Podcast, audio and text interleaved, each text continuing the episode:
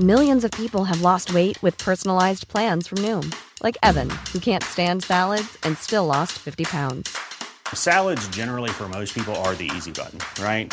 For me, that wasn't an option. I never really was a salad guy. That's just not who I am. But Noom worked for me. Get your personalized plan today at Noom.com. Real Noom user compensated to provide their story. In four weeks, the typical Noom user can expect to lose one to two pounds per week. Individual results may vary. Since 2013, Bombas has donated over 100 million socks, underwear, and t shirts to those facing homelessness. If we counted those on air, this ad would last over 1,157 days. But if we counted the time it takes to make a donation possible, it would take just a few clicks. Because every time you make a purchase, Bombas donates an item to someone who needs it. Go to bombas.com slash ACAST and use code ACAST for 20% off your first purchase. That's bombas.com slash ACAST, code ACAST. You're listening to the Hawksbee and Jacobs Daily Podcast. This is Paul Hawksbee, and this is the H and J Daily with some of the best bits of this afternoon's show. Well, uh, we uh, spoke to the owner of a rugby league club up in Barrows, had an ingenious idea in these difficult times. Mike Ward joined us as always to look at the weekend's TV. Martin Kelner uh, did his week of uh, sport on TV, and as ever was entertaining. Uh, we also uh, gave you Striker, the brilliant Steve Bruce murder mystery, and uh, there was a birthday spread as well. So, uh, and a bit of Motti for you as well. Motti reflecting on uh, great refereeing moments in his career. So, we hope you enjoy all that. A bit of a bumper one uh, ahead of the weekend.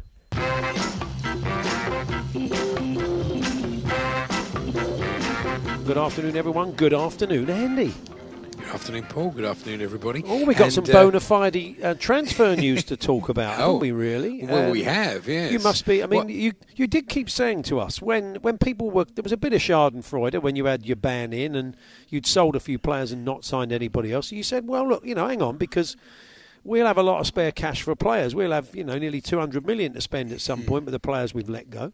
And you've had the last laugh, haven't you? Because no one's particularly cash rich at the moment, apart apart from Chelsea, who can pay Timo Werner's um, buyout clause. Buyout clause. Yeah, well, we'll see. I mean, my son texted me about it last night. He was quite excited. But I said, you know, I, I never get excited. I don't know about you, but I'm, I've seen these rumours. It's probably true because every. Oh no, got no, it. Andy. I, it, it's come from too You're- many good sources to to suggest. Yeah, too many I always- people well in at the club to know otherwise. I think.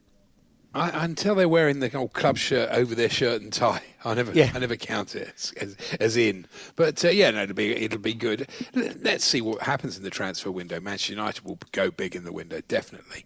Chelsea have got players that they can sell as well as as buy. I think they'll they haven't finished yet, and I think other clubs will as well. Um, perhaps not Arsenal, but it'll be interesting to see what other clubs do. Whether Liverpool Maybe not anything. Tottenham unless the government are giving us a loan to buy it. I know that's not gone down well, really, is it? You know, but you know, Well, these look, you schemes know- are available and they're there Yeah. to be used. And uh, Look, it's you either know, that or Joe has to sell one of his yachts. You know, and that's Well, not fair. That's not fair on anybody, is it? that's that not would fair be on him. no. that would be wrong. you mentioned the new uh, table tennis balls have arrived, and Yeah. uh, not only that, but I saw when I was sort of looking for them online. Up comes this thing, Quoits. Do you know this game, Quoits? Oh, yeah, it's the game they used to play. Used to play on the ship, where they get, they get like a rope thing and thing. So I ordered that. That's just arrived as well. Oh, you've So ordered gonna become-. Is that the new? Uh, not Paul Well, Coit. Yeah, you haven't no, got Paul coming round. Paul, he'd be brilliant commentating on the table tennis though, and the basketball. You do Yeah, need. We'll have a word with Coity because I think you do need a living commentator now. You're playing that much sport and putting out that much stuff on social media. It's great, Andy, because again, I'm looking at you here on uh, House Party, and you still haven't got the hang of putting things in front of the camera. So I've basically not been able to see your mouth for the last two minutes, but on the side of your teacup, you always use the picture of your granddaughter. Yeah, she's And it- very so it looks like she's working with me, and let's be honest, she'd probably be better than you. she probably would. Yesterday we had this incident where, do you remember the uh, Manchester United against Southampton, the famous grey shirts when Fergie Oh, yeah, claimed they couldn't course. see each other? Yeah. So we go to play. We were doing a double session yesterday, one after Table the tennis, show. this, one- is it? Table Because I can't yeah, keep up with the sport. no, no, table tennis. So Sue comes comes out and she's wearing her new dress that she's got, but Oh, it's yeah. white polka dots Oh, against blimey, it's a gonna light mess blue with your eyes. I could. I made three absolutely ludicrous errors, and I was saying to her, "I'm sorry, I don't mean to be funny, but I can't see the ball." So I made her get changed, and we banged out a thousand and twenty. If After only our that, old mate Matthew. Said had thought of making his opponents wear blue and white polka dots for games. Fantastic. Could have been king It's of the very world. confusing. I tell you, I uh, last night. Hang on a second. last night I was um, watching the Benfica game. Not all of it, obviously. Yeah. I just caught it on Free Sport. Let's not start thinking you're a football purist. Not all of it, No. obviously. in fact, hardly any of it. But what I did notice was the commentator, the commentary rather, had crowd sound. So Oh, the okay. stadium was completely empty, as it would be. And uh, every time I looked down to make some notes, and I thought, well, yeah, actually, this does sound like a normal match. And it, it sort of sounded better, but I'm not sure I'd bother. I still want to hear the players. I want to, I want to hear that first before I go with crowd noise. But it, it was an interesting experiment. It certainly sounds less empty, less. Do you think it would? I mean, I wonder if. I mean, of course, we're going to bring you lots of uh, Premier League and, uh, and Championship games, Mm. and possibly EFL, depending on what happens next week, um, here on Talk Sport, but and Talk Sport too. So, I mean, do we want to sweeten it? Is that being discussed by by the people I don't know. I mean, do you think it would work I- well on radio? I think it you would said work. You said from an Yeah. audio point of view, the the effects work quite well. They'd have to be. Yeah. It couldn't be the one we used to use for old Jack Bannister, the village cricket one we used in the early two thousands. Yeah. Yeah, That's right. You can't. You can't. There used to be a run out during tea. That was always confusing. but they, when you looked down, it was fine. When you looked up, it did look ridiculous because you know Yeah. you're hearing crowd, but there's no crowd there. You think, well, where are they? They're behind the camera. But no, I think it's. Uh, it, look, I think it's a bit of experimentation. I've been doing the birthday spread, as you know, and Oh, yeah, uh, we got that I coming up, yeah. Oh yeah, no, absolutely. I've got more jokes I can possibly use, but I, Really? dis- I, s- I saw today. It doesn't mean they're any good. It just means I've got a lot of them. Uh, Kenny G, it's his birthday today, and I was thinking, you know, the lack of people using lifts must be affecting his like music sales. Really. Yeah, he's probably finding the old PRS has dried up a little bit. If or, I mean, I've often wondered if, if there was a program on TV about Kenny G and they suddenly lost the program and they had to cut to say, "Well, I'm sorry, we seem to have lost uh, the pictures from the Kenny G documentary." In the meantime, here's some music. It's a pretty good chance it'd be Kenny G, Yeah. uh, wouldn't it? Yeah, really? I think it's a good idea, really. Yeah. Uh, Dwayne the Rock Johnson is 33 to 1 with some bookmakers to be president one day. Oh, and you think, oh, can't you just go to the White House now and body slam the present incumbent? I think a nice aeroplane spin would do me. You think so? Out the window? Brilliant. Well, he's he's Yeah. been involved. I mean, a WWE exit um, it wouldn't be a bad wouldn't be a bad way, would it? Really? I mean, he's smashed over the head with a tea tray or something. uh, I think we'd all be, we'd all be me. interested in watching that. Um, Andy, And- um, oh, yeah. I don't know if you've seen this. We're going to be chatting a little bit later on to uh, the chairman of Barrow Raiders Rugby League Club, who have come up with an ingenious idea uh, in these straitened times, but we'll, we'll let them is, tell you about that. But Belgian cafes are going to introduce something called the Helpy Hour. So, as opposed to the happy hour where um, they give you a bit of a discount on your drinks, this is your chance to keep these establishments open that have been in trouble, and you can pay double for the drinks in the Helpy Hour to make sure they don't go out of business. That is a good idea, actually. You Not- like and that? it's not. I do like that because it's obviously not compulsory; it's optional, and so if you can afford it, it's a very nice thing to do. Obviously, if you can't afford it, you can't afford it. That's Yeah. different. But yeah, I, I- I'd applaud that. Still lovely to see your uh, granddaughter in front of my Sorry. face. It's a joy. You can still So- see me as well. Well, just I've about. no I can. room. It's like she's man marking you. All I'm, Yeah, I mean, got- I know you've got a small desk, but having a cup right in front. I mean, she's a lovely kid, but I, I'm, I'm trying to look at you, Andy. This is the trouble. that's not good. It's not so good, it, familiar to me that picture now. When I look back on when I look back on this era, this period of us doing shows together, I always see your granddaughter playing with one of her toys on the side of the cup. It's the enduring image of lockdown. It's true. From my Did you point see, of view. talking- Talking of lockdown, finally, did you see this doctor was caught breaking lockdown rules, oh, and Oh, he, yeah. he he drove from I think south of England to Brecon in Wales, and he claimed he, he just wanted to buy some lamb.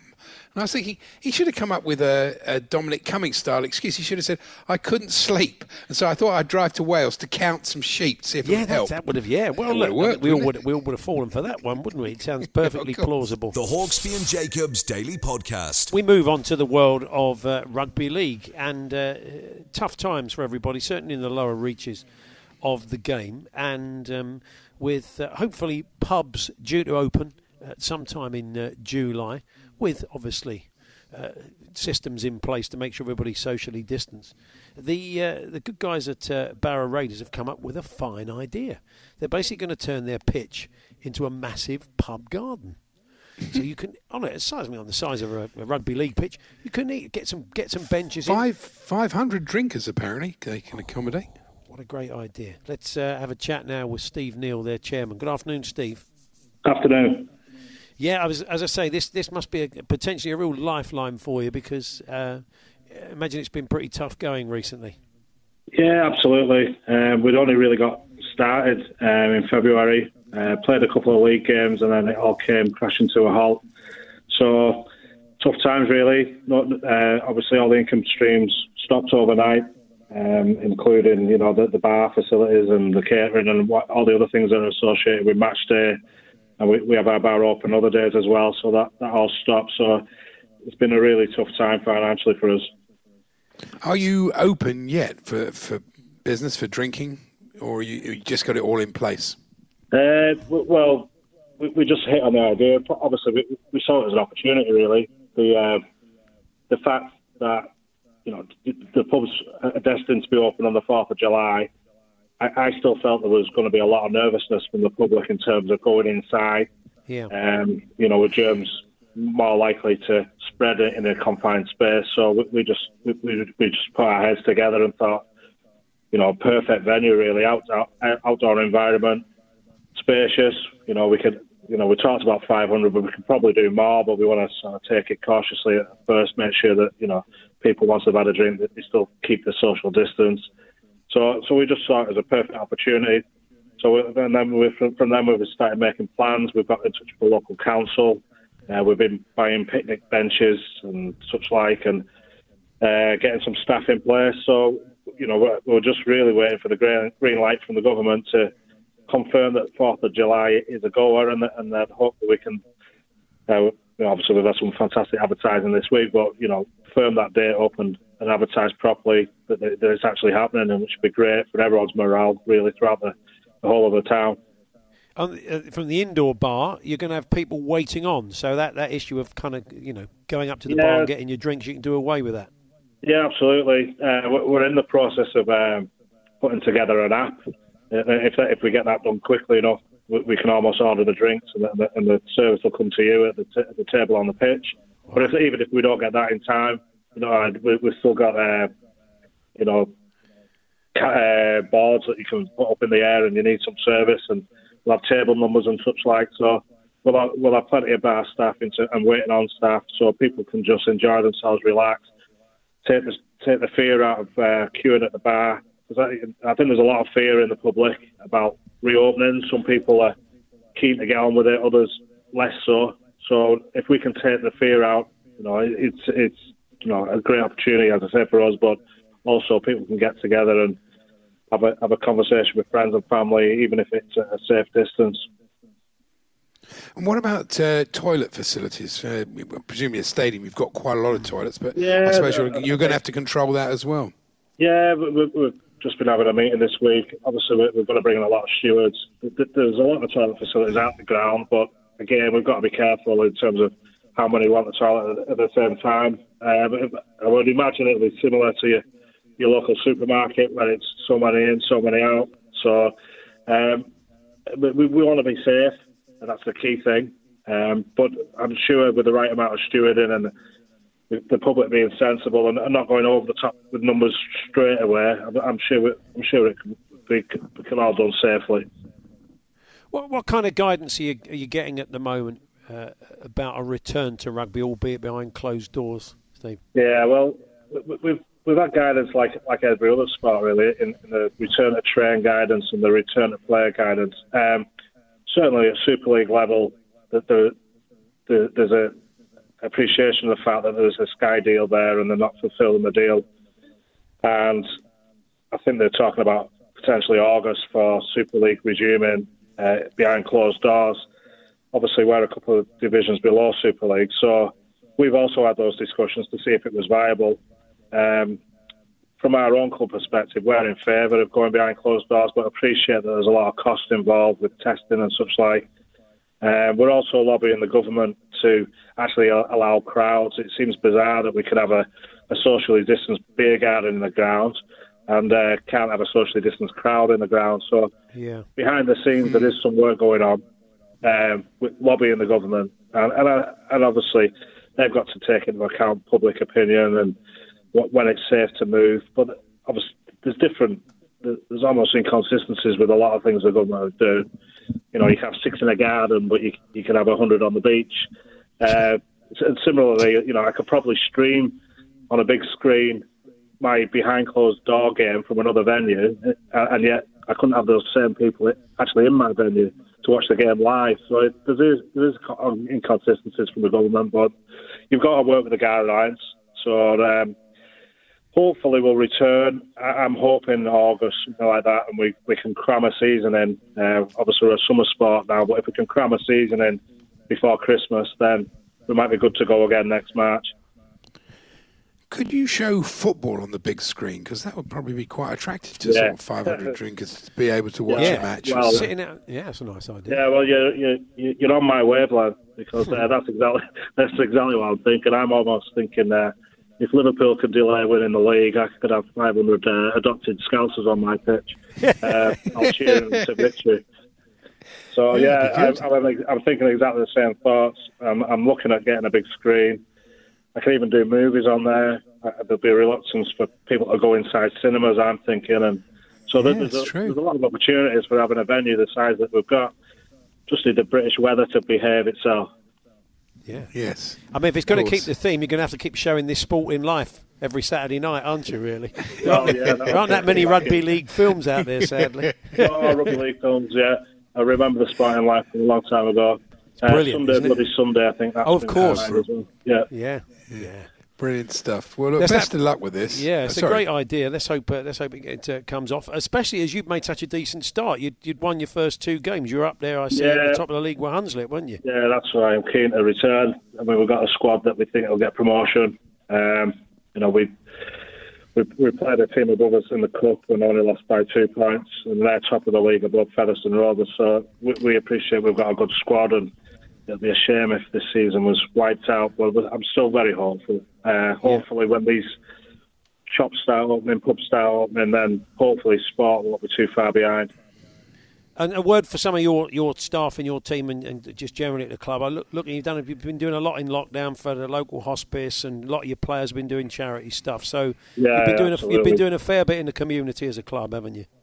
Yeah, the, the club has been fantastic to us. There's a lot of sponsored events being done by players and staff and such like, and uh, we've been really supportive of the community. We've, we've got a great community staff anyway who, who put so much back. Uh, but you know, lockdown is is bad for everyone, but you know they, they've stepped up really, and uh, some really good work being done on a, a charitable basis. Brilliant. Good, good stuff, Steve. All the best. We wish you well with it. Thanks very much. The Hawksbee and Jacobs Daily Podcast from Talksport. Should we bring you a bit of striker? Oh, yeah. Yeah. Now I, I can. Uh, this is Steve Bruce's murder mystery striker. Uh, this is part 173. Certainly, no, it's not. It's part. Was it about part? f- Is it part 50 today? Have we reached the? Uh, we reached the golden. You probably have, yeah. 51. 51. Is it really? So Good this is where we're at. Steve Barnes, no relation, um, is the manager of Leddersford Town. Of course, he's Steve Bruce. That's right, Steve Bruce, the Newcastle manager. This is his creation. And Steve Barnes has escaped from his armed kidnappers and is attempting to swim along a reservoir to continue his getaway, but he's struggling to stay afloat after sustaining some injuries. Chapter 8 A second time I surfaced, struggling for air, striving to retain consciousness. In times of extreme crisis, the human mind and body can withstand extreme pain. Faced with death, we are able to summon from within ourselves sources of power and strength we never dreamed we possessed. Hang on, is this the start of the Incredible Hulk? Anyway, I had this will to survive, to prove my innocence, to beat this absurd murder charge. I trod water. This gave me a chance to look back. The two men were scrambling down the hillside. Their descent was much slower and more laborious than mine had been. Nevertheless, they would finally reach the water. So there was no getting out of the water right away. There was only one real choice to swim the length of the reservoir and be sure of escaping. I struck out strongly, If nothing else, I reasoned, the exercise of swimming would raise my temperature. The blood from my gashed head would clot in time. If it did not, I was in deep trouble. Yet there was no turning back. The cold of the water and the long swim before me were far preferable to dodging lethal bullets. Although I swam strongly, at least to begin with, the cold soon started to eat into the whole fibre of my being. Soon, I was close to suffering from hypothermia. I swear my bones were chilled, right through to the marrow. I was beginning to have serious doubts that I would make it. I had to keep going, even though my body raged, my muscles screamed with pain and told me no further progress was possible. Slowly, inexorably, although I was swimming at a reduced pace by now, the far bank was coming nearer and nearer. The sun had risen in the sky and I could feel a little heat on my face and head. It wasn't much, but it was welcome. There's a saying that the longest mile is the last mile. This certainly seemed true in my case. It wasn't a mile, but it certainly seemed as long. But I was getting closer. Now I was confident of survival. Oh, we end we end on an upbeat note. I wouldn't Yeah. want to go into the weekend thinking Steve's likely to drown. The cut on his head being a real concern. Was it a shark-infested reservoir? Was he frightened? Was he frightened uh, of, of maybe attracting the the sharks? I love, I Um, love Steve's muscles. Very articulate. They said to me, my muscles said to me, "No further progress is possible." Yeah, Very articulate. the sports science. You know, it, it, was, it was brilliant. Even in that moment of crisis, Steve could think of the sports science behind it. So that is, of course, Ian Danter brilliantly bringing that to life for us as he has uh, throughout. And as we said, we're still working on uh, something quite interesting around the serialisation of Striker, and uh, yeah, we'll bring you more on that when we can. The Hawksbee and Jacobs Daily Podcast. Hey there, it's Michelle Norris. I'm host of a podcast called Your Mama's Kitchen. When I travel, I'm usually looking for a way to find a taste of home when I'm not at home. And one of the things I love to do when I am at home is entertain. And Airbnb allows me to do that. When I was in California recently, I rented a house that had a great kitchen. And when we were sitting around the table, we're all thinking, we're in someone else's house. Someone could be in all of our homes as well. If you have a home, but you're not always at home, you have an Airbnb. Your home might be worth more than you think. Find out how much at airbnb.com/slash host. Wow. Nice. Yeah. What you're hearing are the sounds of people everywhere putting on Bombas socks, underwear, and t-shirts made from absurdly soft materials that feel like plush clouds. Yeah, that plush. And the best part? For every item you purchase, Bombas donates another to someone facing homelessness. Bombas. Big comfort for everyone. Go to bombas.com slash ACAST and use code ACAST for 20% off your first purchase. That's bombas.com slash ACAST. Code ACAST. Here's a cool fact a crocodile can't stick out its tongue. Another cool fact you can get short term health insurance for a month or just under a year in some states. United Healthcare short term insurance plans are designed for people who are between jobs, coming off their parents' plan, or turning a side hustle into a full time gig. Underwritten by Golden Rule Insurance Company, they offer flexible, budget friendly coverage with access to a nationwide network of doctors and hospitals. Get more cool facts about United Healthcare short term plans at uh1.com. The Hawksbee and Jacobs Daily Podcast. Time now for the birthday spread. We've got uh, 10 birthdays. Myself and a listener have got to try and guess how old uh, the people are. Andy has got a little gag for each birthday. Yeah, I've got 13. If we, if we need three tiebreakers, I'm all right today. Oh, okay. Well, I'm, I'm, I'm just uh, time for the 10, I believe. I Um, know. uh, So I'm going to go head to head with the listener. As I said, it's two all at the moment. They've been doing rather well. It's Matt, the Charlton fan. Good afternoon, Matt. Afternoon, gentlemen. How are you? Yeah, we're not too bad. Yes, good, thanks, yeah. Matt. Yeah, you feeling quite confident today? Well, I've got a bit of form in this game. Um, oh, okay. yeah. You sent me a lovely toff shirt about 20 years ago. Oh, right. Okay. I'm, I'm looking to improve on that because uh, Oh. the, the shirt's a lovely shirt. It's, is shrinking a bit recently, though. I'm not quite Okay. sure why. Well, sadly, From it this or, is you know. this is just a bit of fun, but still, it's the honour of beating me twice. Well, I'm holding the shirt tightly towards me, so let's see how we go. Oh, okay. good stuff. Okay, Brilliant. lovely image. So um, let's get. I'll kick it off, Andy. First birthday in the. bir- Where's Pele? Is he here?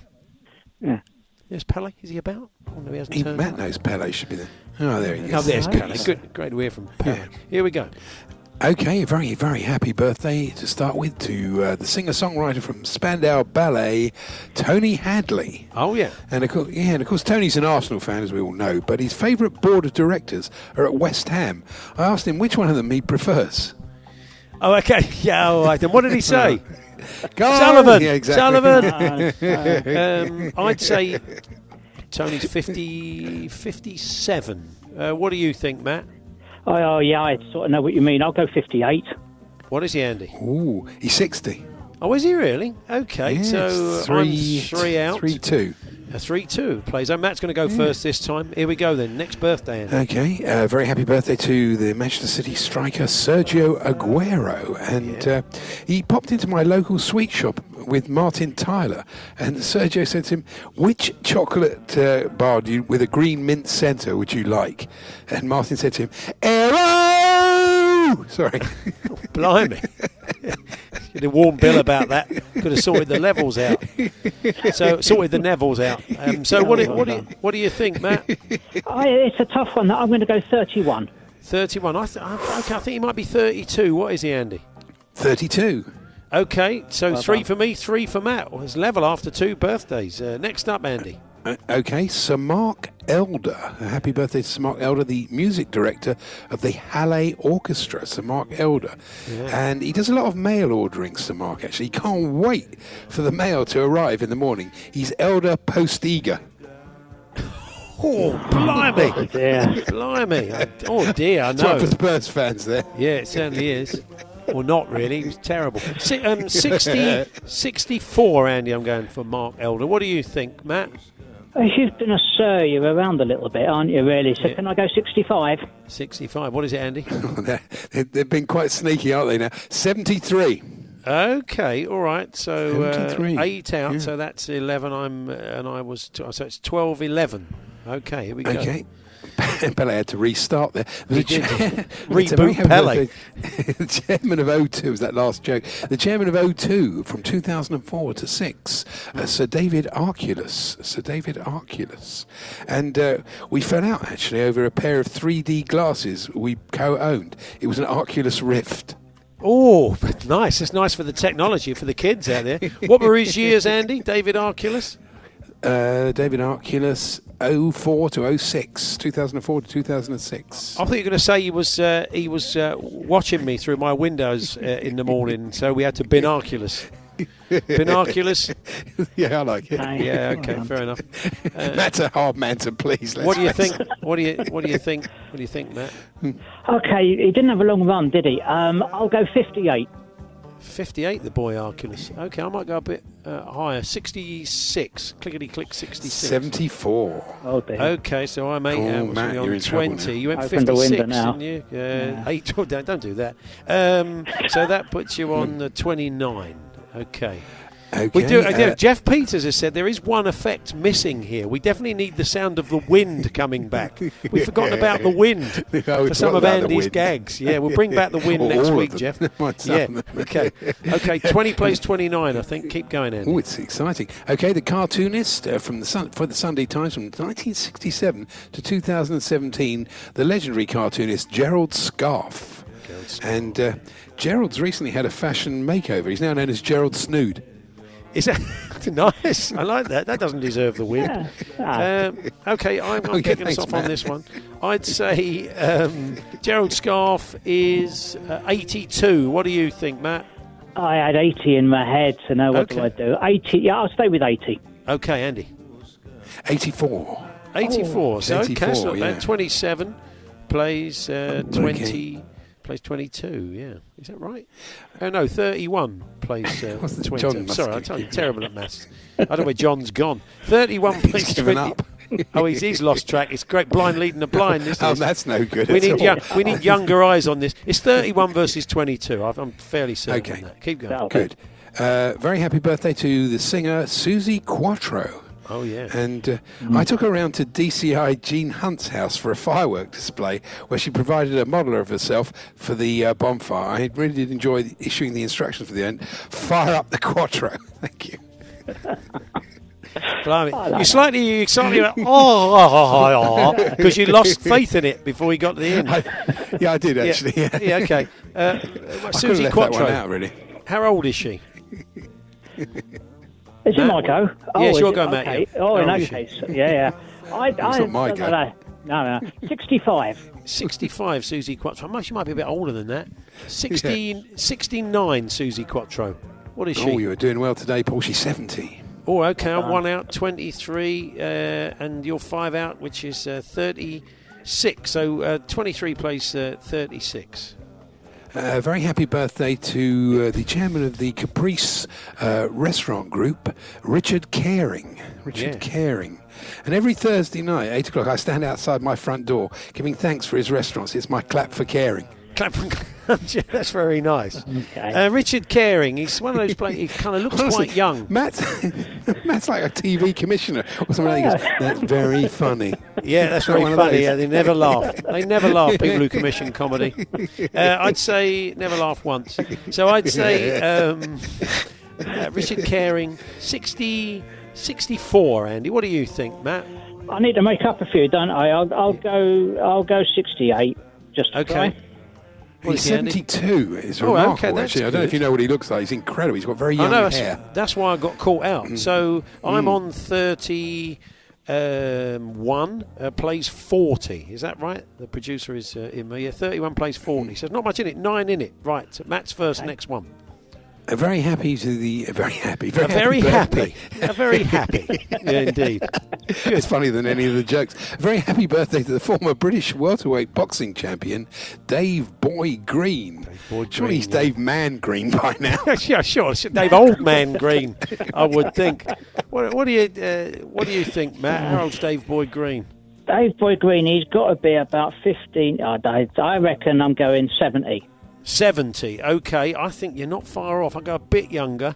65. What is he, Andy? 67. 67. Rising, so I'm put out puts me 67, on yeah. 33. Yeah, five out for you. 45 plays 33. Okay, two more to go. It's still alive, this game. Okay. alive. The the, uh, the legendary singer uh, and entertainer Anita Harris. It's her Oh, birthday yeah. today.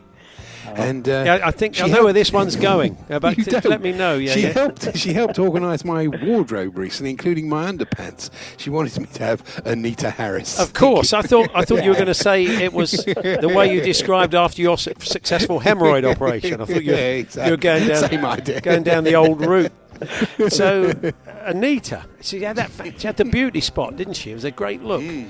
Um, I'd say Anita Harris is about uh, seven, 70, 78. Uh, what do you think? What do you think, Matt? Oh, I need to make up a few on this as well, and I'd said about that same. Can, I- can I go 73? Of course you can. Yeah. Uh, what is she? Well, uh, Matt Paul's on excellent form today because Anita Harris is 78. Wow. Okay, I'll stay Oh, on dear, well 35. so 50 plays 33. So you're going first. So I, I, I yeah, you might need a snooker here, but it's, it's doable. You've Just got a bit, 17 yeah. to make up. What's the birthday, Andy? It's the So is it actress from the 48? Sorry, 48 Yeah. plays uh, 33. I've got a bit of a choice here, but I'll go with this one. The actress from the Green Room, Imogen Poots. Imogen Poots. Oh yeah. And uh, Oh, yeah. I went hiking with her family. They're all Did you? naturals at it. Yes, these poots were made for walking. Oh, oh, blimey, that did that did need the wind. Our old Imogen Poots then. Uh, I Matt? reckon I've got to go. Ay, ay, ay, ay, ay. All right. Can I just give it 43? 43. I think she's quite young, Imogen Biggest Poots. guess in the world, that one. Yeah, I, I think don't even know who she lot- is. I think she's a lot younger than that. I'd go 35, Imogen Poots. What is she, Andy? She's 31. Imogen Oh, she's Poots. 31. That puts me on 37. And you went 43, so uh, 12 out, which puts you on. s- uh, Wipe so in out. the end, in the end, it was 60 played at 37. It was it was quite commanding. Uh, in Bring the me back in 20 years' time, I'll have We will. We will. If we're all, yeah, somehow, if we're all still here, uh, we'll do just that. Matt, you're a good man. Thanks ever so much for playing. Look after yourself. Well Thank done, you. Matt. Yeah, gentlemen, you too. Nice one. There we are. There's Matt, the Charlton fan, there on the birthday spread. So I'm, I'm back in the saddle. I'm back, Andy. I'm feeling confident going into next You're week. back. And some good That's gags good. there. Beautiful. Great to hear from Anita. Not Great hear really, from but- Anita Harris again. You never, you never got the ones for Ivan Harbour, which is good. So you can imagine, or Dame Penelope Wilton. So you can imagine how bad they were if I didn't Yeah. put those in. The Hawksbee and Jacobs Daily Podcast from Talksport. Time then once again to look at a week of sport on TV in the company of squad number nine from Talk Radio, Mr. Martin Kelner. Good afternoon, Martin. Good afternoon, Paul. How are you, boys? Yeah, we're not Yeah, too good, bad. thanks, Martin. We're not too bad, thank you, Martin. Well, So the good have- news, yeah, the good news is I have a world-class uh, spot for you today, um, because apparently the meaning of the words "world-class" Uh, has been changed. Oh. Uh, because the yeah, well, the government keep talking about the world-class track and trace system that they have. so on that basis, I have a world-class sport on TV So slot. we shouldn't for you. expect too much then. No, don't expect. Just expect the usual shambles. Um, Yeah. But I, I have been watching the telly. Uh, I mentioned last week I watched that great um, Muhammad Ali, uh, Dick Yes. Cavett. Um, well, I took I took your I meant to advice, thank as you did for that. Andy, It's and we wonderful. both we both absolutely loved it. Yeah, it's It's very great, very isn't good. it? Really, Yeah. really good. So I, I stuck with Sky uh, Sky documentaries, and there, there was a thing on called Urban Secrets. Now, the idea of this show is there's a guy called Alan Cumming, who you may know, Scottish Yeah, actor, course, yeah, yeah. comedian. Oh, yeah. yeah, Brilliant actor, yeah. He is a brilliant actor. And he goes around various towns uh, in the UK. And uh, what he then does is he, he reveals secrets, as he says. Uh, we go as far from the beaten track as it's possible to go. We go to the parts of the town that tourists rarely visit. Just because every city has its hidden layer. Well, of course, in Newcastle, which was the one that I watched, um, th- there isn't a hidden layer because if you go to Newcastle United, St James's Park, as I like to call it, uh, which is uh, the, Newcastle's built in a valley, and right on the top of the hill is, in fact, it's the only it's the only sort of major city you can think of where the football ground, you know, the main football ground, is right there. I mean, you're almost yeah. in the yeah, Leeds United, you're nearly in the centre of Leeds. You can walk from the station easily enough. But there's only uh, St James's Park where you could look out over the whole the whole city. So he went there to reveal the secrets. I mean, he did the whole Newcastle thing. He met uh, Simon Donald, uh, our friend from uh, Viz Comic, and had a chat with him about all that was fascinating. Went down to Mosley Street in Newcastle, the first in the world to have electric street lighting, apparently. Oh, Uh, yeah, and the Regency Splendour of Grey Street. So he, he did all the sights of Newcastle, which is one of my favourite cities as well. Um, then spoke to Peter Beardsley about the secrets of um, Newcastle United. Now, Peter Beardsley, great captain of Newcastle, of course. There's a butt Fabulous coming, isn't there? uh, you know, a fabulous player. And, you know, I, you know, I, I, I won't concede to anyone in my admiration for his. Uh, for his play, um, but he doesn't give the best interview. I mean, there's very, few, you know, whatever you say about Peter Beardsley, there's very little immediate chance of him being asked to present the Reith Lecture.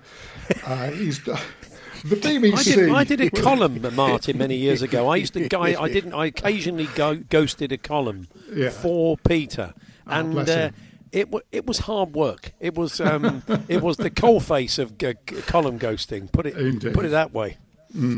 Yes, uh, I mean when uh, when the BBC were looking for a replacement for Emily Maitlis for a night, Peter Yeah. Beardsley's They- name was way down at the bottom of the didn't list. ring, there. that's it. yes, absolutely failed to ring.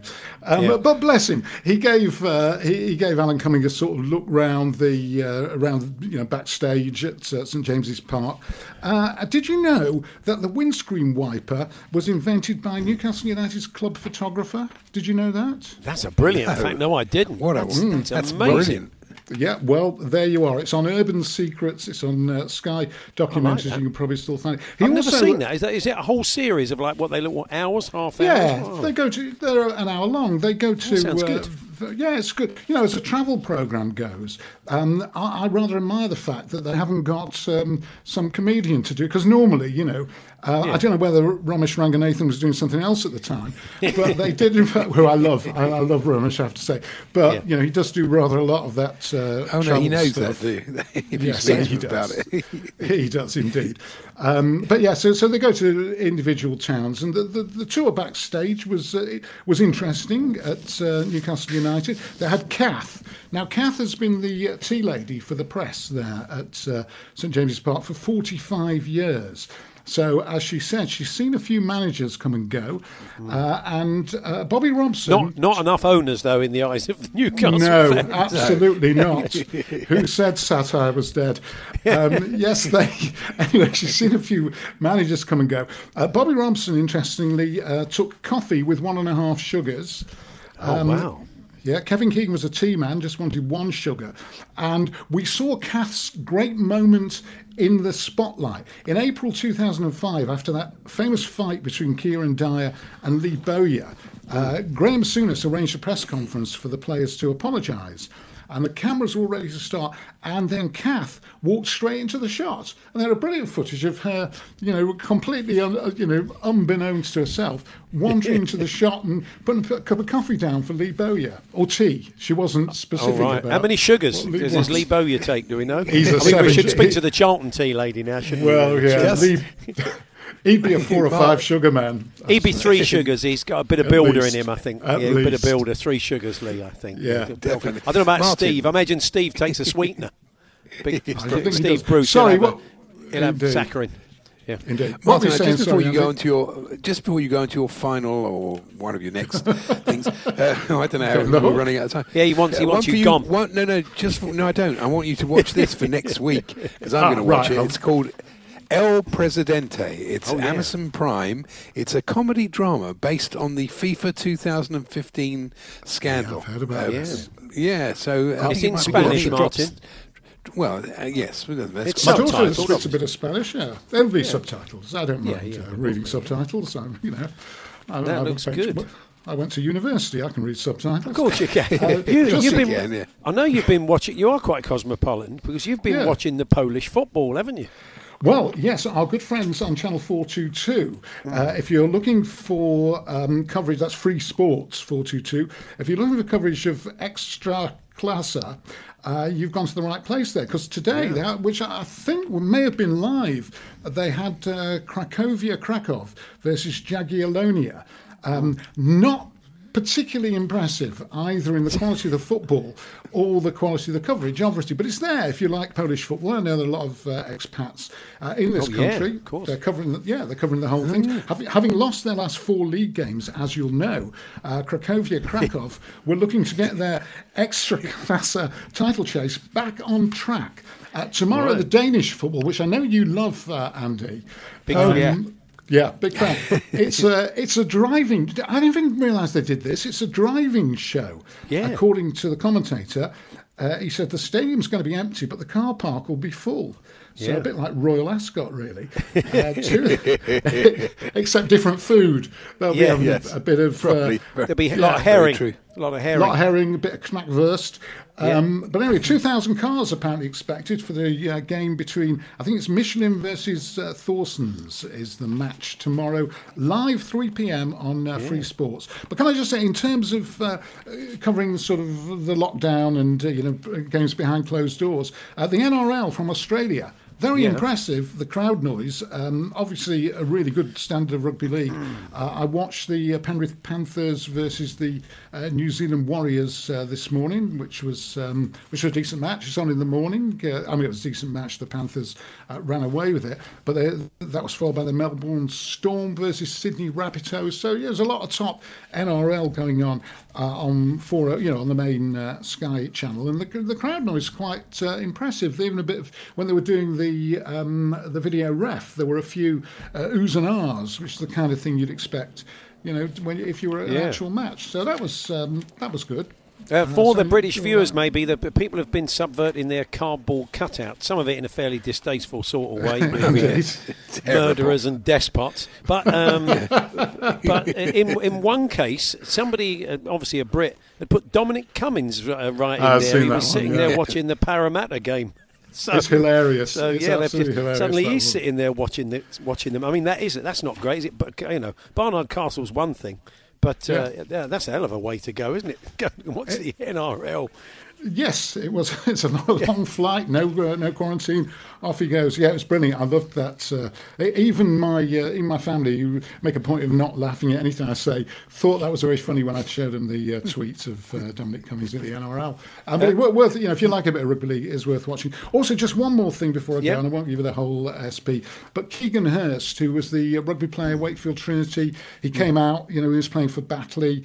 Um, he does it's a little quarter-hour show. Again, it's on Sky Documentaries uh, called Icons, and uh, he, he talks about basically uh, coming out. He pays tribute to John Kear, who was the coach at the time, and gave him the confidence uh, to come out. Uh, and that's well worth watching if you get a chance. Keegan Hurst. Yeah, well, John, uh, John Okay. Kear's great, isn't he? I see him on the Oh, old Rugby League fantastic show. guy. He often pops up as a pundit on the Beebs show, and he's he's top man. He always comes across very well. He's a lovely, lovely guy. I remember one of the times I got sacked from the BBC in Leeds. uh, I phoned him up because, in terms of a newspaper thing I was doing, he says, "Ah, Martin," he says, "you were the guy who got sacked from BBC Leeds for being too funny," which I rather liked. It was, a- it was a lovely. So he endeared himself to me at that moment. He's always great. Yeah. The Hawksbee and Jacobs Daily Podcast. It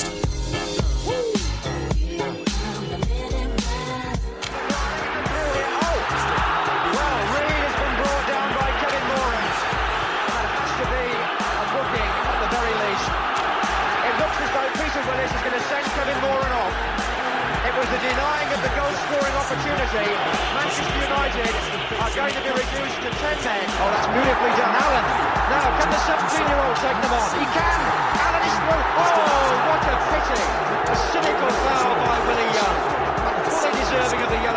Yellow card it got. Direct chance of a shot on goal and spoiled by the worst sort of professional foul. The referee has got a trust now in his hand in his pocket.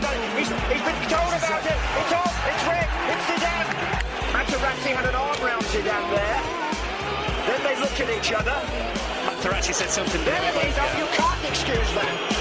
Zidane's career is in disgrace. Yeah, just a few of the moments that uh, Motty's commentated on when the uh, referee has uh, been to the fore. And uh, we bring this up because it was uh, the anniversary this week in the uh, 78 World Cup when um, Clive Thomas, a man we'll come on to in a moment if you're not aware of him, ruled out a Brazilian goal with the ball basically being fired in from a corner. He blew the full time whistle when Brazil played Sweden and uh, it would have been the winning goal in the game, I believe. Um, it, it was crazy. Uh, joining us now, as we said, John Motson. Good afternoon, Motty. Hello, boys. How are you? We're not Good, too thanks, bad. That, that was now that was Barry's game, that infamous match, uh, uh, the Brazil Sweden. But I'm sure you remember the incident well. It was it was such a perverse thing to do, wasn't it? You either you either don't allow the corner to be taken, um, or, or or you know, or you blow your whistle then, or, or you let it play itself out. Well, uh, just putting it into context for listeners that probably can't remember June 1978, yes, it was Brazil versus Sweden in Mar del Plata.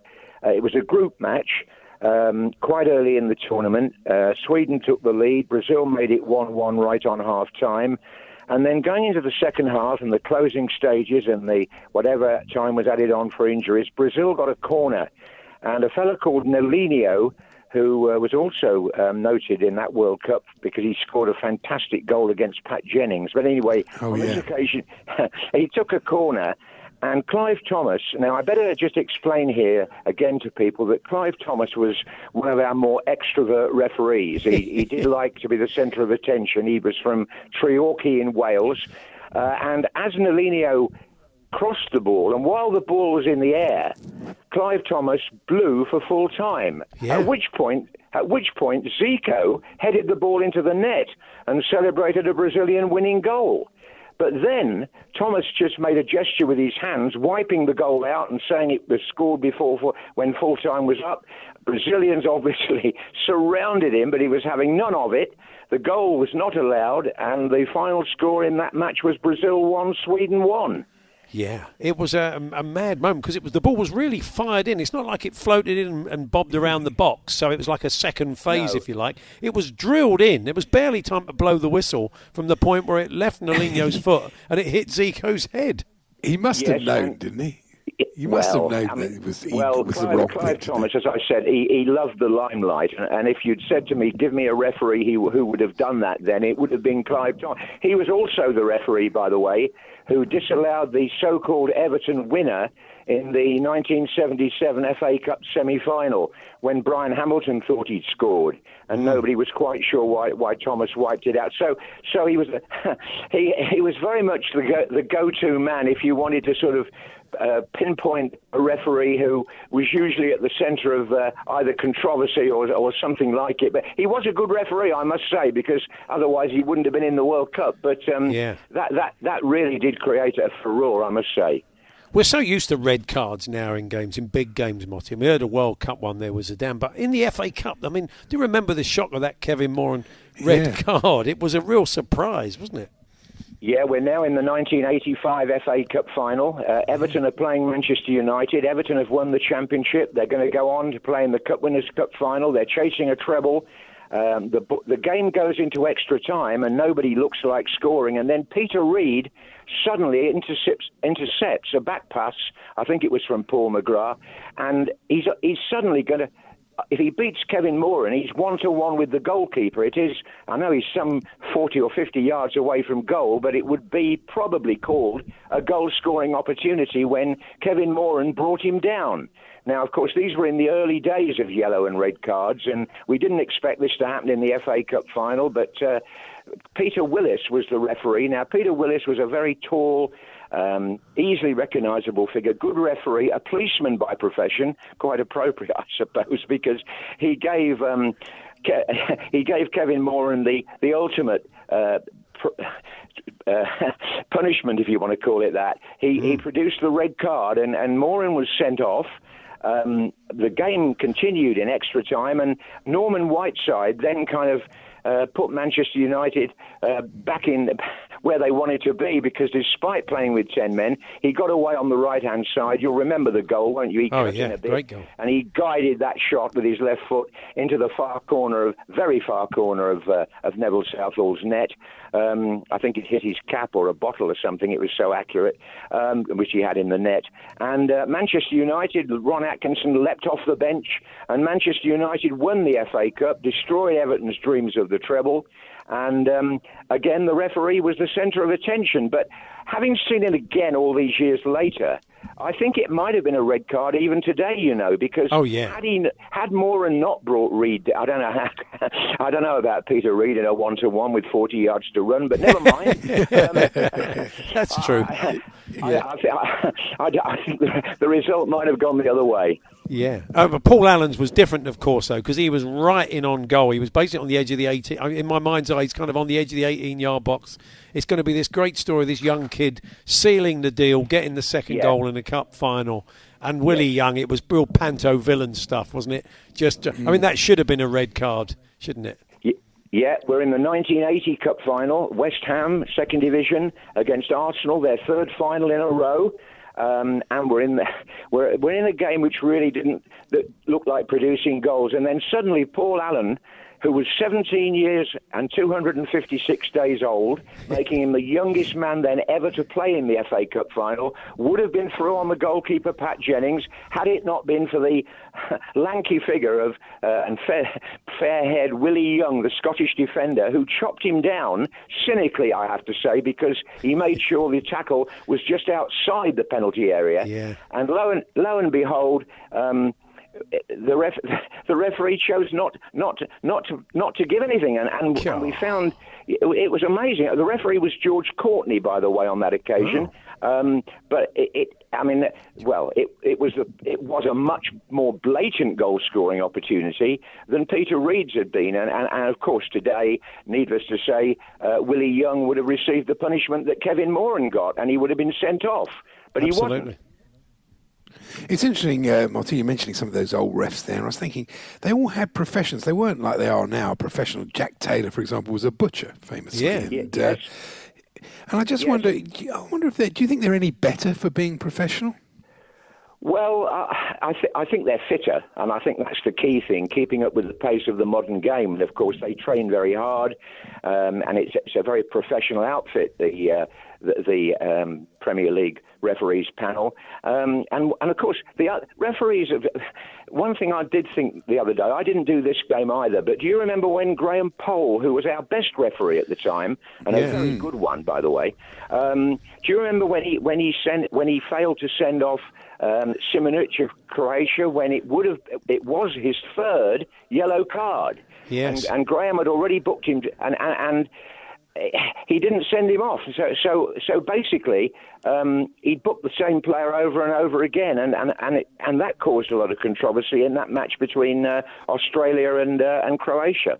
Absolutely. What was that? And it caused Graham Poll a lot of heartache, actually. Really, Yeah, I think you know. because you know it was a, a, a great career, and you're right, he was our best referee, and, and he, he tends to get remembered for that, which I think is probably a bit harsh considering the amount of great Premier League games and other matches he had. But um, uh, what was the relationship like with the referees? I mean, you've often talked about the managers would tip you off about stuff. As a commentator, Marty, and a well-known one, could you occasionally catch up with a ref down in the tunnel and say, Yes. "Okay, yes, "Let me know of- what should was that a red card? Should that have been a yellow, etc., etc." Well, I don't know about after the game because they normally shut their door for 20 minutes or so, and it, the two managers are probably trying to get in. So I didn't get across the pitch after the game quite so much. But before the game, it was always part of my pre-match routine to go into the referee's dressing room, politely knocking on the door, of course, just to check um, the, the well the names probably which I knew, but just to check. It, and this was very important for a commentator which side of the pitch the two linesmen were going, to or two assistants were going to go because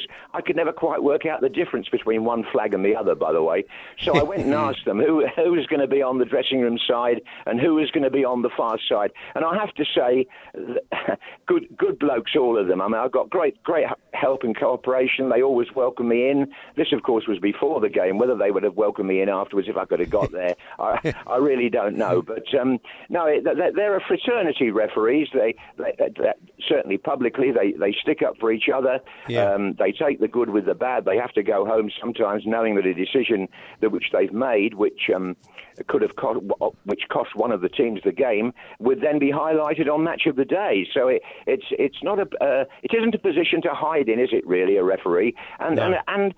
Going back to the Graham Poll thing, they do depend very much, I think, on the support and, and, and now they've got the earpiece, obviously they can talk to them, of the two assistants. And Sure, if necessary, the, the fourth ref, the fourth official, which was why, I know you're going to say, here he goes again, which is why I, I first didn't want VAR, because I thought, well, there's four of you out there. If the referee's uncertain, surely in his ear, one of the other three officials can correct him. Well, not always, maybe, and not always would he be right. But but I, I, I kind of felt, well, that was the way the game was. They worked as a team. They still work as a team, obviously. Um, but VAR has changed things, and sometimes now the assistant referee can can call the attention of the referee to an incident, and then it's still got to go to VAR. So. So we're in a different world now, but um, the incidents that you've mentioned all come back to me very readily because anything like that, of course, makes headlines, and uh, the referees have to live with it. Of course. Marty, we'll catch up with you next week. All the best. The Hawksbee and Jacobs Daily Podcast from Talksport. Time then to look at uh, the weekend's TV. In the company, as always, Brighton supporting. Uh, star journalist it is. Well, he works for the Star. He is a star, Yeah, yeah, that's and he exactly works what for the. Star. He's like he doesn't wear it. No. he's not a sheriff. Um, it is Mike Ward. Good afternoon, Mike. Hi guys. Um, so, um, celebrity Gogglebox. Been reading a fair bit about this, and it's, they've got quite a lineup. It seems like a lot of celebs fancy The, doing. the big question is: Is Yes, it better Andy. than the normal Gogglebox? Mike? Well, there's a question. Um, it, it, it's taking it down a different route, isn't it? As soon as you bring celebs into something, you're sort of sort of seeing it from a different perspective. Although we've all, we've seen inside all these people's homes now by now anyway, so looking inside anybody's house is not a great novelty uh, in that sense. I don't know really. I mean, I think there's a case. The, the, the, difference, I guess, with the regular goggle box and the one thing I, I sort of do have a few sort of misgivings about it is that I think there's always that tendency for people who, because this is a big break that they're on this show, they sort of kind of over, you know, sort of play up a bit, and that can get a little bit irritating at times if people are sort of overplaying it. Whereas the celebrities have got nothing to prove in that respect, so they don't have to sort of, you know, overdo it, shall we say? Yeah. Uh, but also, I guess it depends whether you particularly warm to the celebs involved. So you, it's a bit like any celebrity show. You've kind of got your your preconceived ideas of whether you like them and whether you want to on on your telly again. Harold Redknapp's on. It's good to see him on telly, isn't it? That's Yeah, thank you. Yeah. but he's That's with. See. I think when it's you know sometimes you'll you put two celebrities together, and they probably are mates and they spend time together. Yeah. But you tend to get the best stuff when people are maybe related or they're married. I mean, Yes. Rylan and his mum were always good fun, and Yes. in the fairly recent celebrity ones, his mum was. Uh, she was a laugh. Uh, we got to, Harry and Sandra. I would imagine Yeah. you'll get some good uh, stuff there from uh, from them, don't you think? Well, you've got yeah, you've got a sort of a natural rapport of people who Yeah. live who live together, family Sure. members, as opposed to people who are both showbiz people who perhaps might do a little bit of uh, you know trying to outperform one another, or you know Yeah. almost going down the sort of Rob Brydon, Steve Coogan type route. I love Jools Holland and Vic Reeves, but I can't imagine they live together. Not recently, no. It's all, don't think apparently they might have to pull out. I think they've had a bit of a row. Um, so yeah, that's a strange one. He spent an entire series of his, his music show having to talk to everyone on a laptop, and then Vic Reeves turns up. Yeah. You know, that's very weird. Some of these have done it before. Joe Swash Yes. and Stacey Solomon and uh, and also Nick Grimshaw and his niece. They've been on it before, haven't they? Then Martin Yeah. Kemp and Roman Kemp have done it before. They've done loads of it, and I think new to it are um, pe- people like uh, Zoe Ball hasn't done it before. Zoe Ball and uh, her son Woody Woody Cook, they've not done it before. Okay. Um, and uh, yeah, and Nicola Adams is on it as well with her partner Ella. So you've got a few new, new faces there. You, you do need to ring the changes a bit because you know, let's be honest, all of us we've only got about three gags between us. So you know, You only mentioned Zoe Ball because she's from Brighton. We of all know course, Yeah. of course, yes. Um, I Okay, did let's move on. I did watch the full Millions, and I know Adrian Durham, who's, who's up next, he, he really enjoyed it as well. It is very good. It's kind of you know, you- Fascinating. you, do start to think a couple in. Can they sustain this for six episodes? Hmm. But they do, and there's a there's a cracking payoff at the end, which obviously I won't give away. But it's it's a really good really good series. So uh, I don't know if you've not had the chance yet, Mike. Have you? I suppose. Well, it sounds like you've you've watched it all. Uh, I have. I've seen it through. I went the full six episodes this week, so I'd recommend it. I Well, would- the thing is, yeah, but I've got to I've got to watch Peter Crouch save our summer, and that's eight Oh, of parts. course you have. That's You eight know. weeks. Oh, yeah, Eight that's parts. true. That's tomorrow Yeah. night. And, uh, do, do you know what I mean? Th- I think this was, as far as I can make out, this was originally going to be the s- sort of something to, off the back of the of the Euros. So it was going to It be. was like going to be, yeah, a bit similar to the. James Corden show. We spoke to Gabe Turner, the one of the guys who's, who's making it yesterday. And that, he Yeah. was going to do something post-match, reacting to the matches with a bit of sports entertainment. But obviously now it's become something else with no football. It's a lot of pressure. I mean, I, I can't. You can't really judge until, until I've seen it. Which, you know, but uh, you know, eight Yeah. eight episodes. You know, you sort of think. You know, Pe- Peter Crouch would he have expected? You know, a couple of years from now, you're going to be the saviour of BBC One's Saturday nights. You know, th- looking doesn't, into the future. it doesn't strike me that, that that would weigh too heavily on his shoulders. I mean, he's not. I mean, he's, does he does he feel that if he blows this, that's the end of his Well, TV career? I, I don't, think- I think he's quite enjoying the ride, old Pete. Oh, I'm sure he is. I think if, if he flags after six episodes, they'll they'll take Yeah. him off and bring on Wayne Rooney. Yeah. Hey, uh, but good going stuff. back to uh, this evening, Tom Jones at 80. Yes. Uh, it's hard to believe, isn't it? It is amazing, amazing, isn't it? And his vo- um, yeah, it's his birthday this weekend. Um, so this is a they've done a, a sort of hour long um, celebration. So lots of old old hits and uh, great old. I, I love watching the old clips of him in the '60s where you know Yeah. he, you know he dances like nobody would ever dance now, even at that you know if they were the age that he was then. It was just sort of that strange, slightly over the top '60s dance, which was considered, uh, I, I guess, quite hip, literally. Uh, Pelvic uh, thrusts. well, I Uh, wasn't going to say that, but you've Well, now no, no, said it. so there's- you it's all right, there's nothing wrong with pelvic Oh, is, thrusts. is that okay? Are we, are we, are we post Oh, you say watershed? pelvic thrust. Oh, it's, well, we said it Please three don't keep times. saying it, for goodness Yeah. sake. I'll get you a Think about T-shirt with it on the front. Tune So, uh, people I- I admire Tom. me. Sorry, I admire, I admire Tom because he had the courage to go completely grey. Yeah. He dyed his hair for years, and Yeah. actually looks better. So He I'm thinking I might go the same way with my beard.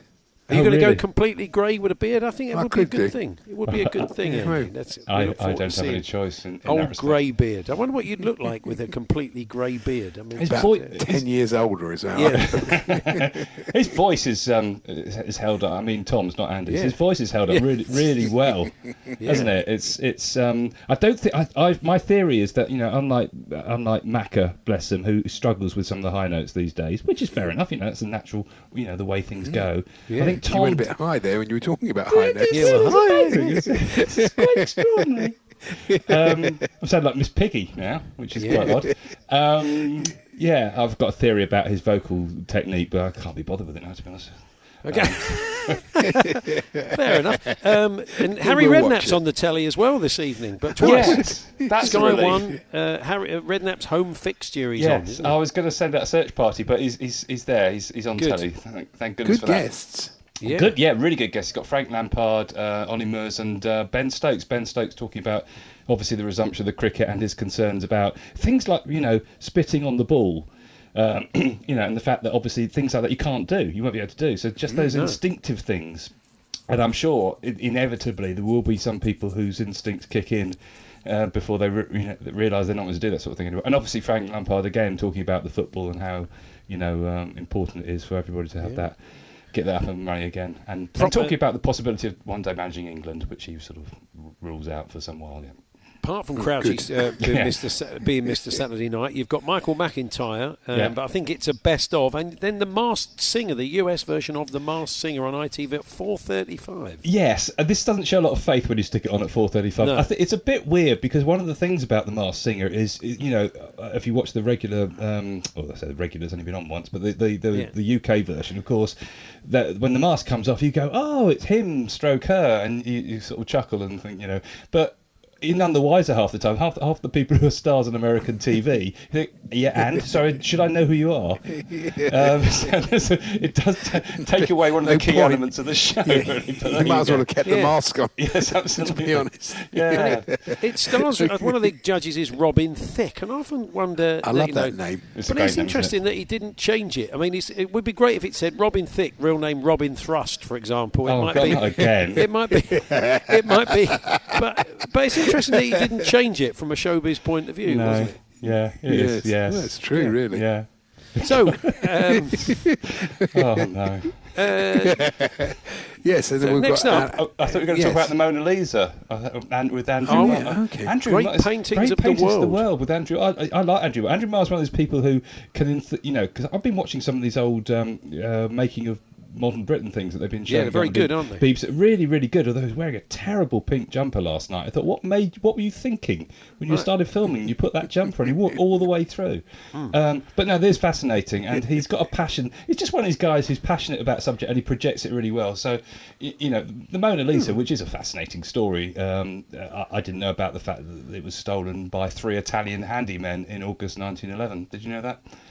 Oh, I didn't know that. no. there you go. One of many stories. He also tells the story of the uh, tells us about the uh, groundbreaking artistic process that created the enigmatic half smile, the sort of the smudging around the lips with the paint. I think something like that. Anyway, it's a bit Oh, okay. technical, but you know, I'd Andrew, like that, Andrew yeah. will make it accessible, guaranteed. You feel, I mean, when you go and see the Mona Lisa, it- I- I- I've not been for years, but when you do, you think, yeah, all right. I mean, you queue, you queue for ages. you. You feel like you've ticked something off. Where it's not is- like when I go and see the Sistine Chapel. You know, Yeah. it's just that's amazing. There's certain you go and see some paintings. Is it because Scale. it's, is it because it's do not very big? Yeah, Just- you think that's it. I mean, honestly, if you stood there and you got a quid for everybody you said in 15 different languages, blimey, it's not very big, It's is not it? very big. It's You'd like be a little- multi-millionaire. The Little Mermaid statue in Copenhagen is disappointing in that respect. It's, it's, It's art's equivalent of pitch looks nice at the start of the season. is.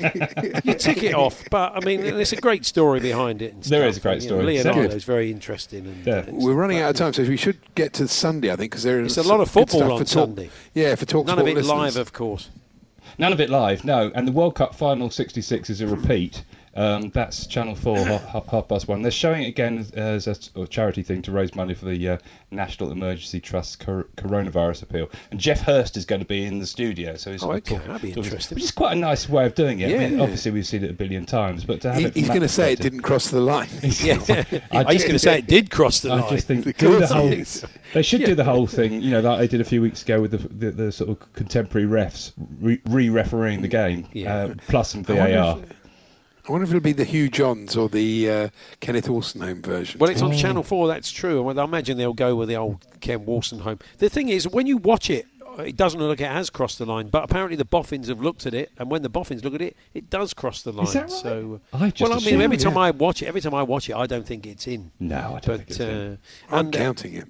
Alan Shearer, um, when football came home, it's a repeat from 2016. Looking back on the '96 Euros, that's on the BBC Yeah, Sunday that's, night. that's half past ten on, on Sunday night, so that's worth it, worth it look as well because obviously catching up with uh, teammates and, and Terry Venables. Have a good weekend, Mike. All the best. Thanks, Cheers, Mike. guys. Take care. Good stuff. The Hawksbee and Jacobs Daily Podcast from Talksport. So there we are. Hope you enjoyed uh, all those moments from this afternoon show. We'll catch up with you on Monday. Have a great weekend and thanks for listening. You've been listening to the Hawksbee and Jacobs Daily Podcast. Hear the guys every weekday between 1 and 4 p.m. on Talksport.